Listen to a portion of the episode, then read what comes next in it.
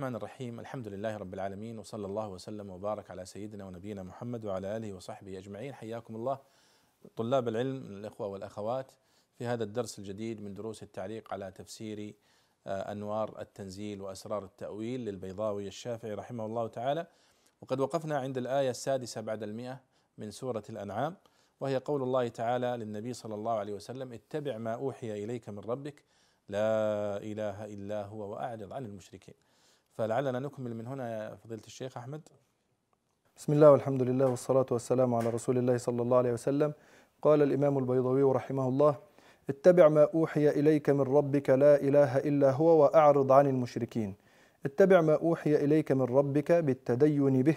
لا إله إلا هو اعتراض أكد به إيجاب الاتباع أو حال مؤكدة من ربك. بمعنى منفردا في الألوهية. وأعرض عن المشركين ولا تحتفل بأقوالهم ولا تلتفت إلى آرائهم. ومن جعله منسوخا بآية السيف حمل الإعراض على ما على ما يعم الكف عنهم. ولو شاء الله ما أشركوا وما جعلناك عليهم حفيظا وما أنت عليهم بوكيل ولو شاء الله توحيدهم وعدم إشراكهم ما أشركوا. وهو دليل على أنه تعالى لا يريد إيمان الكافر وأن مراده واجب الوقوع. وما جعلناك عليهم حفيظا رقيبا. وما أنت عليهم بوكيل تقوم بأمورهم. نعم. آه هذه الآية آه أيها الإخوة والأخوات في غاية الوجازة وجاءت بعد أن ذكر الله سبحانه وتعالى مظاهر قدرته سبحانه وتعالى ثم كيف أشرك به هؤلاء المشركون مع وضوح الأدلة على وحدانيته فيقول سبحانه وتعالى مخاطبا النبي صلى الله عليه وسلم ومخاطبا كل مؤمن اتبع ما أوحي إليك من ربك لا إله إلا هو واعرض عن المشركين. هذه رسالة واضحة وتوجيه من الله سبحانه وتعالى للمؤمن بأن يحرص على الاستمساك والاتباع لما جاء به النبي صلى الله عليه وسلم ولهذا الوحي. خاصة أنها قد ظهرت الدلائل على صدقه. اتبع ما أوحي إليك من ربك بالتدين به والاستمساك به كما قال في آية أخرى فاستمسك بالذي أوحي إليك. لا إله إلا هو اعتراض أكد به إيجاب الاتباع لأنه أولى. اتبع ما أوحي إليك من ربك لا إله إلا إلا هو. أو حال مؤكدة من ربك بمعنى منفردا في الألوهية. وأعرض عن المشركين ولا تحتفل بأقوالهم ولا تلتفت إلى آرائهم لأنهم يكذبون تعنتا وعنادا وليس عن قناعة وعن علم قال البيضاوي ومن جعله منسوخا بآية السيف حمل الإعراض على ما يعم الكف عنهم وآية السيف هي الآية الخامسة من سورة التوبة وهي قوله سبحانه وتعالى فإذا انسلخ الأشهر الحرم فاقتلوا المشركين حيث ثقفتموهم وخذوهم واقعدوا لهم كل مرصد. والصحيح والصحيح أن هذه الآية غير منسوخة هذه الآية محكمة.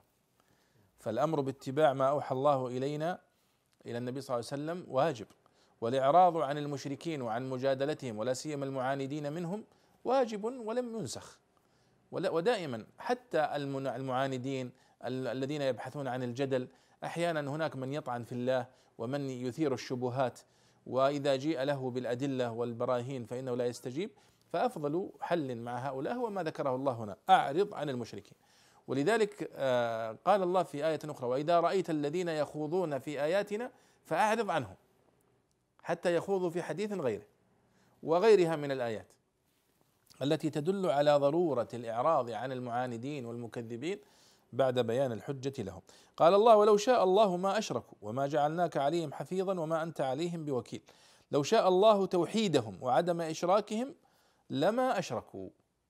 وهذا صحيح وهو دليل على أنه تعالى لا يريد إيمان الكافر وأن مراده واجب الوقوع. ماذا يريد أن يقول البيضاوي هنا؟ وإن كانت لم تتضح لم يوضح البيضاوي المقصود. ولكن نحن ذكرنا هذا في أكثر من مناسبة أن الإرادة إرادة الله سبحانه وتعالى إرادتان.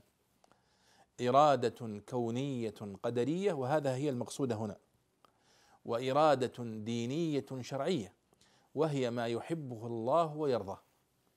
فقوله سبحانه وتعالى هنا ولو شاء الله ما أشركوا فهو دليل على أنه تعالى لا يريد إيمان الكافر. نعم من كتب الله عليه كونا وقدرا أن يكون أن يعيش كافرا وأن يموت كافرا فلا يمكن أن يؤمن.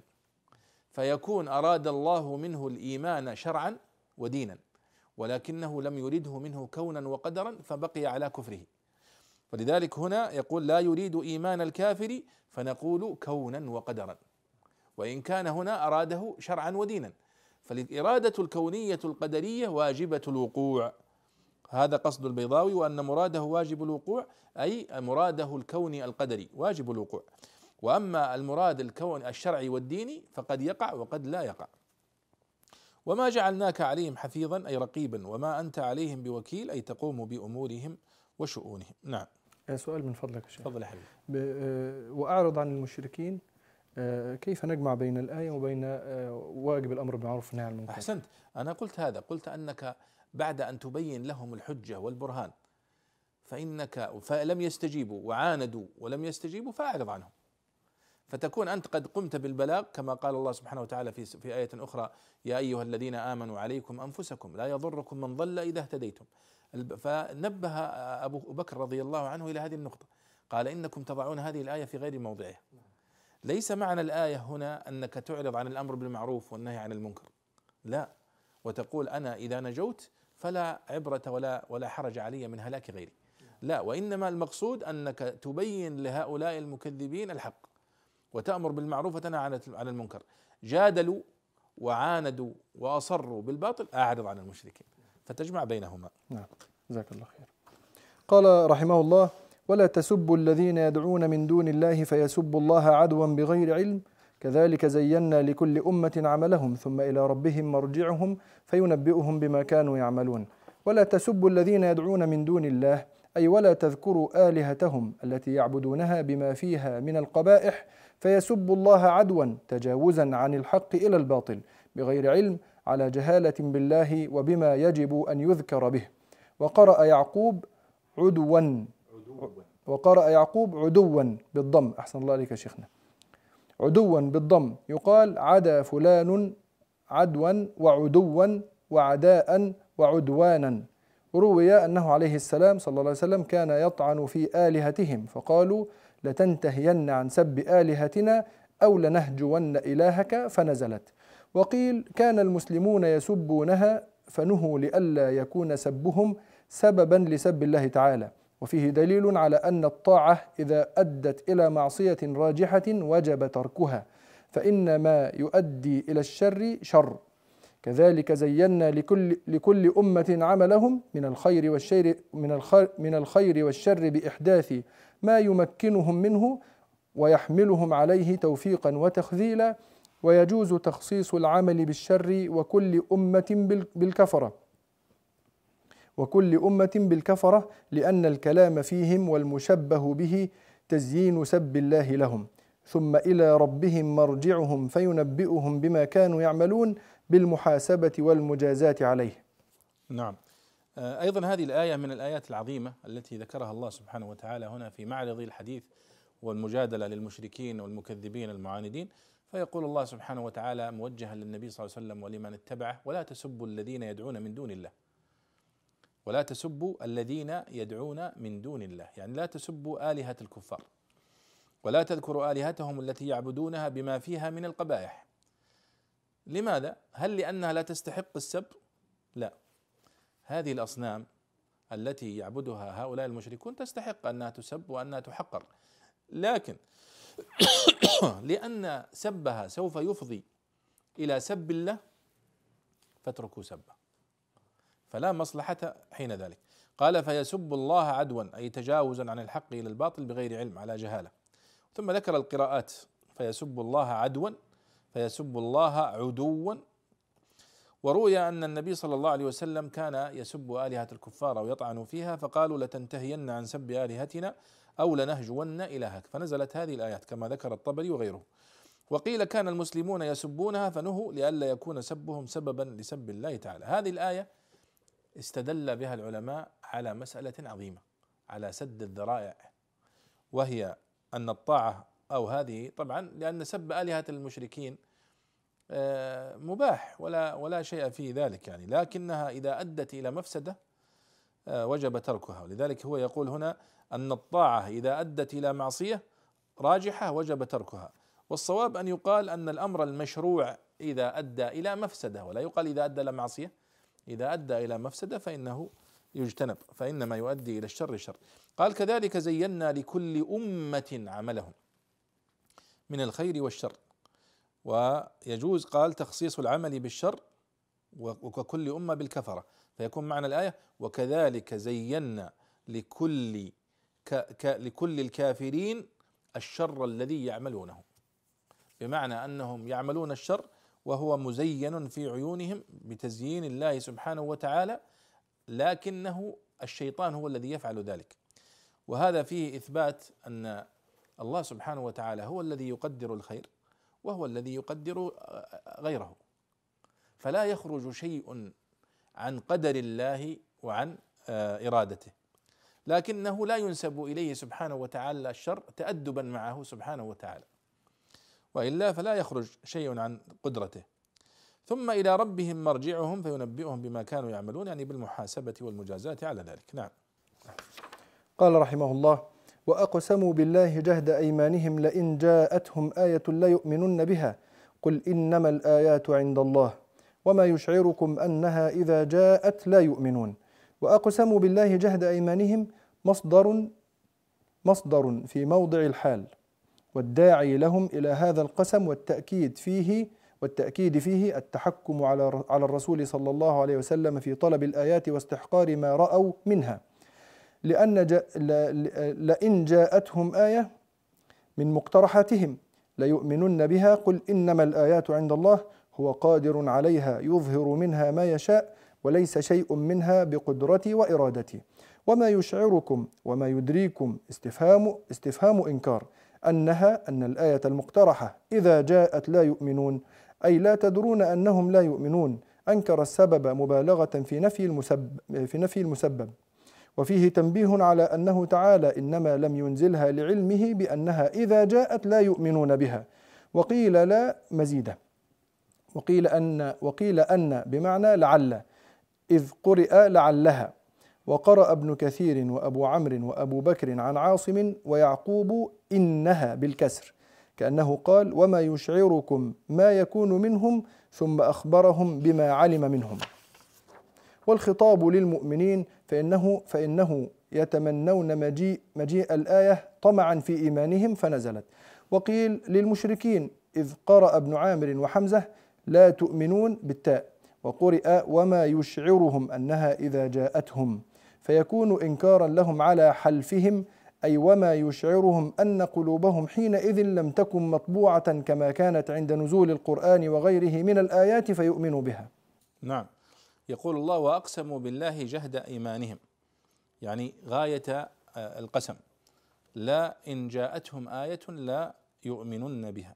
أقسموا بالله قال مصدر في موضع الحال جهد إيمانهم والداعي لهم إلى هذا القسم والتأكيد فيه التحكم على الرسول صلى الله عليه وسلم في طلب الآيات واستحقار ما رأوا منها. وهذا لا شك أنه من سوء أدبهم لأن ما أنزله الله على يد النبي صلى الله عليه وسلم وما أجراه على يده من الآيات كلها في غاية الإقناع وفي غاية الإعجاز وليست آية منها داعية إلى الاحتقار أو الاستهزاء بالنبي صلى الله عليه وسلم. لئن جاءتهم آية من مقترحاتهم. وليس الآية التي تأتي بها أنت. ولذلك قالوا آه، ولا وقالوا لن نؤمن لك حتى تنزل علينا كتابا آه، نقرأه. آه، وقالوا ولن نؤمن لك حتى ترقى في السماء. ولن نؤمن لرقيك حتى وهكذا. فهم يعني يعبثون ويحتقرون الآيات ويستهزئون بها. فقال ليؤمنن بها. قل إنما الآيات عند الله. هو قادر عليها يظهر منها ما يشاء وليس شيء منها بقدرتي وإرادتي. فلاحظ هنا كيف يبين الله سبحانه وتعالى مكانة النبي صلى الله عليه وسلم ويعني أنه على فضله عليه الصلاة والسلام إلا أنه عليه الصلاة والسلام لا يستطيع أن يأتي بآيات إلا بإذن الله. أليس كذلك؟ وعيسى عليه الصلاة والسلام قال وأحيي الموتى بإذن الله وأبرئ بإذن الله بإذن الله بإذن فكل هذه الآيات التي جاء بها الأنبياء من أولهم إلى آخرهم من نبينا محمد صلى الله عليه وسلم كلها بأد بأمر الله بقدرة الله وليس شيء منها بأمر النبي أو بقدرة النبي. طيب قال وما يشعركم أنها إذا جاءت لا يؤمنون؟ يعني ما يدريكم وهو استفهام إنكار. آه وكأن الآية تقول حتى لو نزلت هذه الآيات فلن يؤمنوا. والله سبحانه وتعالى كما مر معنا مرارا علمه سبحانه وتعالى محيط بكل شيء. فهو سبحانه وتعالى يعلم ما كان ويعلم ما سيكون.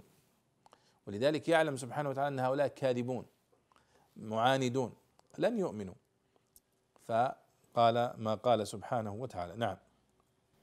قال رحمه الله ونقلب أفئدتهم وأبصارهم كما لم يؤمنوا به أول مرة ونذرهم في طغيانهم يعمهون. ونقلب أفئدتهم وأبصارهم عطف على لا يؤمنون أي وما يشعركم أنا حينئذ نقلب أفئدتهم عن الحق فلا يفقهونه وأبصارهم فلا يبصرونه فلا يؤمنون بها كما لم يؤمنوا به أي بما أنزل من الآيات أول مرة ونذرهم في طغيانهم يعمهون وندعهم متحيرين لا نهديهم هداية المؤمنين وقرئ ويقلب ويذرهم على الغيبة وتقلب على البناء للمفعول والإسناد إلى الأفئدة. نعم. يقول الله سبحانه وتعالى هنا لاحظوا في الآية التي قبلها يقول وأقسموا بالله جهد إيمانهم لئن جاءتهم آية ليؤمنن بها. كذبا طبعا. قل إنما الآيات عند الله. هو المتصرف فيها سبحانه وتعالى وما يشعركم أنها إذا جاءت لا يؤمنون ونقلب أفئدتهم أي وما يشعركم أيضا أن نقلب أفئدتهم وأبصارهم كما لم يؤمنوا به أول مرة ونذرهم في طغيانهم يعمهون ونقلب افئدتهم قال عطف على لا يؤمنون التي قبلها. أي وما يشعركم أن حينئذ نقلب أفئدتهم عن الحق ونصرفها فلا يفقهونه. يعني أنتم تطلب تطلبون آيات جديدة غير الآيات التي جاء بها النبي. طيب وما يدريكم أنها إذا جاءت الآيات الجديدة سوف يصرف الله قلوبكم عن الإيمان بها. عقوبة. عقوبة لكم على هذا العناد وعلى هذا الكبر. وأيضا يصرف أبصارهم عنها فلا يبصرون الحق الذي فيها ولا يؤمنون بها. كما لم يؤمنوا به أول مرة أي كما لم يؤمنوا بالآيات السابقة التي أنزلناها. بما أنزل من الآيات. وندعهم متحيرين لا نهديهم هداية المؤمنين. ولذلك هذه الآيات. وأمثالها أدلة على أن الهداية بيد الله سبحانه وتعالى. ويؤكد هذا مثل قوله تعالى إنك لا تهدي من أحببت ولكن الله يهدي من يشاء. ولذلك وظيفة الداعية وظيفة النبي قبل ذلك وظيفة الدعاة وظيفة المصلحين هي بيان الحق. صحيح أنه مطلوب منك أن تبين الحق أن تستدل له أن توضحه بكل ما يمكنك من التوضيح من تقريب اللغة من تقريب الوسائل الإيضاح لكن في النهاية أنت لست مطالب بأن يقتنع الآخرون ابدا. لأن الهداية للحق الاقتناع إيمان القلب طمأنينة القلب بالحق هذه فضل من الله على من يشاء من عباده. ولذلك قد يقتنع المؤمن الإنسان الذي أراد الله له الخير قد يقتنع بدليل غريب بسيط جدا ما يخطر على بالك حتى أنت. وقد آه، لا يقتنع من تحرص عليه بأعظم الأدلة. فهذا لأنها كلها محض هداية وتوفيق من الله سبحانه وتعالى. نعم. قال رحمه الله ولو أننا نزلنا إليهم الملائكة وكلمهم الموتى وحشرنا عليهم كل شيء قبلا ما كانوا ليؤمنوا إلا أن يشاء الله ولكن أكثرهم يجهلون. ولو أننا نزلنا إليهم الملائكة وكلمهم الموتى وحشرنا عليهم كل شيء قبلا كما اقترحوا فقالوا لولا أنزل علينا الملائكة فأتوا بآبائنا أو أو تأتي بالله والملائكة قبيلا. وقبل جمع قبيل بمعنى كفيل. أي كفلاء بما بشروا به وأنذروا به أو جمع قبيل الذي هو جمع قبيلة بمعنى جماعات أو مصدر بمعنى مقابلة كقبلا وهو آه، وهو قراءة نافع وابن وابن عامر وهو على الوجوه وهو على الوجوه حال من كل وإنما جاز جاز ذلك لعمومه. ما كانوا ليؤمنوا لما سبق عليهم القضاء بالكفر. إلا أن يشاء الله استثناء من من أعم الأحوال أي لا يؤمنون في حال من الأحوال إلا حال مشيئة الله تعالى إيمانهم. وقيل منقطع وهو حجة واضحة على المعتزلة.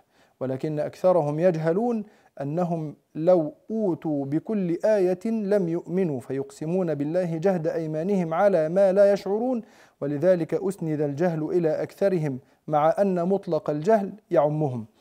أو لكن أكثر المسلمين يجهلون أنهم لا يؤمنون فيتمنون نزول الآية طمعا في إيمانهم. نعم. الله سبحانه وتعالى يقول في هذه الآية ولو أننا أنزلنا إليهم إلى هؤلاء المكذبين المعاندين هم يطلبون آيات معينة؟ يقولون افعل كذا وافعل كذا. فالله يقول يا محمد اطمئن هؤلاء مكذبون معاندون لو أنزلنا إليهم الملائكة.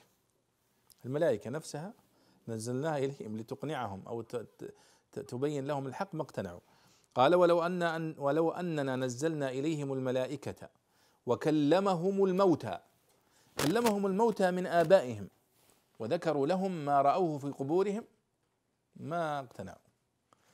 آه، وحشرنا عليهم كل شيء قبلا. يعني جمعنا لهم كل ما يطلبونه من الجماعات أو من القبائل أو من المقنعين أو من الخبراء. قال وحشرنا عليهم كل شيء. حشرنا يعني جمعنا وحشدنا. كل شيء قبلا لاحظ هنا آه، أن البيضاوي ذكر الآيات الأخرى. يعني قال كما اقترحوا ولو أننا نزلنا إليهم الملائكة وكلمهم الموتى قال كما اقترحوا فقالوا لولا أنزل علينا الملائكة. كما في سورة الفرقان صح؟ فأتوا بآبائنا. كما في سورة الدخان. أو تأتي بالله والملائكة قبيلا. كما في سورة الإسراء. وقبل جمع قبيل بمعنى كفيل أي كفلاء بما بشروا به وأنذروا به. أو جمع قبيل الذي هو جمع قبيلة بمعنى جماعات أو مصدر بمعنى مقابلة. كلها يعني آه، تدخل تحت معنى قوله وحشرنا عليهم كل شيء قبلا والمقصود أن هؤلاء لا يمكن أن يؤمنوا ولا أن يقتنعوا ولا أن يهتدوا لأن الله سبحانه وتعالى لم يرد لهم الهداية. قال ما كانوا ليؤمنوا إلا أن يشاء الله. ما كانوا ليؤمنوا لما سبق عليهم القضاء بالكفر. وهي التي تقدمت معنا قبل قليل وهي الإرادة الكونية القدرية التي أرادها الله سبحانه وتعالى. إلا أن يشاء الله استثناء من أعم الأحوال أي لا يؤمنون في حال من الأحوال إلا حال مشيئة الله تعالى إيمانهم. وقيل منقطع يعني استثناء منقطع وما كانوا ليؤمنوا. لكن إذا شاء الله إيمانهم آمنوا وهو حجة واضحة على المعتزلة. ولكن أكثرهم يجهلون أي أكثر لو أوتوا بكل آية لم يؤمنوا فيقسمون بالله جهد إيمانهم إلى آخره. فأرجع الله سبحانه وتعالى هذا الضلال وهذا العناد إلى الجهل. ولذلك ابن القيم رحمه الله يقول إن كل شر في هذه الدنيا سببه الجهل وكل خير سببه العلم. فحتى كفر هؤلاء وإصرارهم وعنادهم سببه الجهل. صحيح أنه قضاء الله وقدره الذي كتبه عليهم كتابة كونية قدرية لا يخرجون منها لكن ليس أيضا له سبب وهو عنادهم وجهلهم بما يستحقه الله سبحانه وتعالى من التعظيم والإجلال. نعم. قال رحمه الله وكذلك جعلنا لكل نبي عدوا شياطين الإنس والجن يوحي بعضهم إلى بعض زخرف القول غرورا ولو شاء ربك ما فعلوه فذرهم وما يفترون. وكذلك جعلنا لكل نبي عدوا أي كما جعلنا لك عدوا جعلنا لكل نبي سبقك عدوا. وهو دليل على أن عداوة الكفرة للأنبياء بفعل الله تعالى وخلقه. شياطين الإنس والجن مردة الفريقين وهو بدل من عدوا أو, أو, أو أول مفعولي جعلنا وعدوا مفعوله الثاني. ولكل متعلق به أو حال منه. يوحي بعضهم إلى بعض يوسوس شياطين الجن إلى شياطين الإنس أو بعض الجن إلى بعض أو بعض الإنس إلى بعض. زخرف القول الأباطيل المموهة من زخرفة من من زخرفه. إذا زينه. غرورا مفعول له أو مصدر في موقع الحال. ولو شاء ربك إيمانهم ما فعلوه أي ما فعلوا ذلك. يعني معاداة الأنبياء وإيحاء الزخارف. ويجوز أن يكون الضمير للإيحاء أو الزخرف أو الغرور وهو أيضا دليل على المعتزلة. فذرهم وما يفترون وكف وكفرهم. نعم. آه وكذلك جعلنا لكل نبي عدوا شياطين الإنس والجن يوحي بعضهم إلى بعض زخرف القول غرورا. يعني كما جعلنا لك عدوا يا محمد جعلنا لكل نبي سبقك عداء. وهو دليل على أن عداوة الكفرة للأنبياء هي بفعل الله تعالى وخلقه ابتلاء للأنبياء. وتمحيص لهم لثباتهم و و وصبرهم. والمقصود طبعا شياطين الإنس والجن أي مردة الجن والإنس لأنه يقال لكل عات متمرد سواء كان من الجن أو من من الإنس أو من الحيوانات حتى يقال له شيطان. كما قال عمر بن الخطاب عندما ركب على حمار فأسرع به فقال ما أركبتموني إلا على على شيطان. آه طيب زخرف القول هي الأباطيل المموهة من زخرفه إذا زينه. مفعول له. ولو شاء ربك ما فعلوه. يعني لو شاء إيمان الله لو أراد إيمانهم لآمنوا. آه ولكنه لم يرد سبحانه وتعالى ذلك. ويقول وهو أيضا دليل على المعتزلة. يعني الله سبحانه وتعالى هو الذي خلق آه أفعال هؤلاء وخلق وجعل هؤلاء أعداء للأنبياء. وهو رد على المعتزلة الذين يرون أن أن المرء أو أنه يخلق فعل نفسه. وإن الله سبحانه وتعالى هو الذي خلق هؤلاء المتمردين والمكذبين وجعلهم ابتلاء للأنبياء الصالحين. عليهم الصلاة والسلام. ولعلنا نختم آه هذا الدرس بهذا بهذه الآية. فذرهم وما يفترون أي وذرهم وكفرهم فسوف يحاسبهم الله سبحانه وتعالى. ونكمل إن شاء الله آه بقية الآيات هذه الآيات العظيمة المليئة بالاستدلالات العقلية والاستدلالات المقنعة الإلهية. على وحدانية الله سبحانه وتعالى وكذب هؤلاء المكذبين والمشركين والمعاندين الذين يعاندون الأنبياء ويكذبونهم. نراكم إن شاء الله في الدرس القادم. وصلى الله وسلم على سيدنا ونبينا محمد وعلى آله وصحبه أجمعين.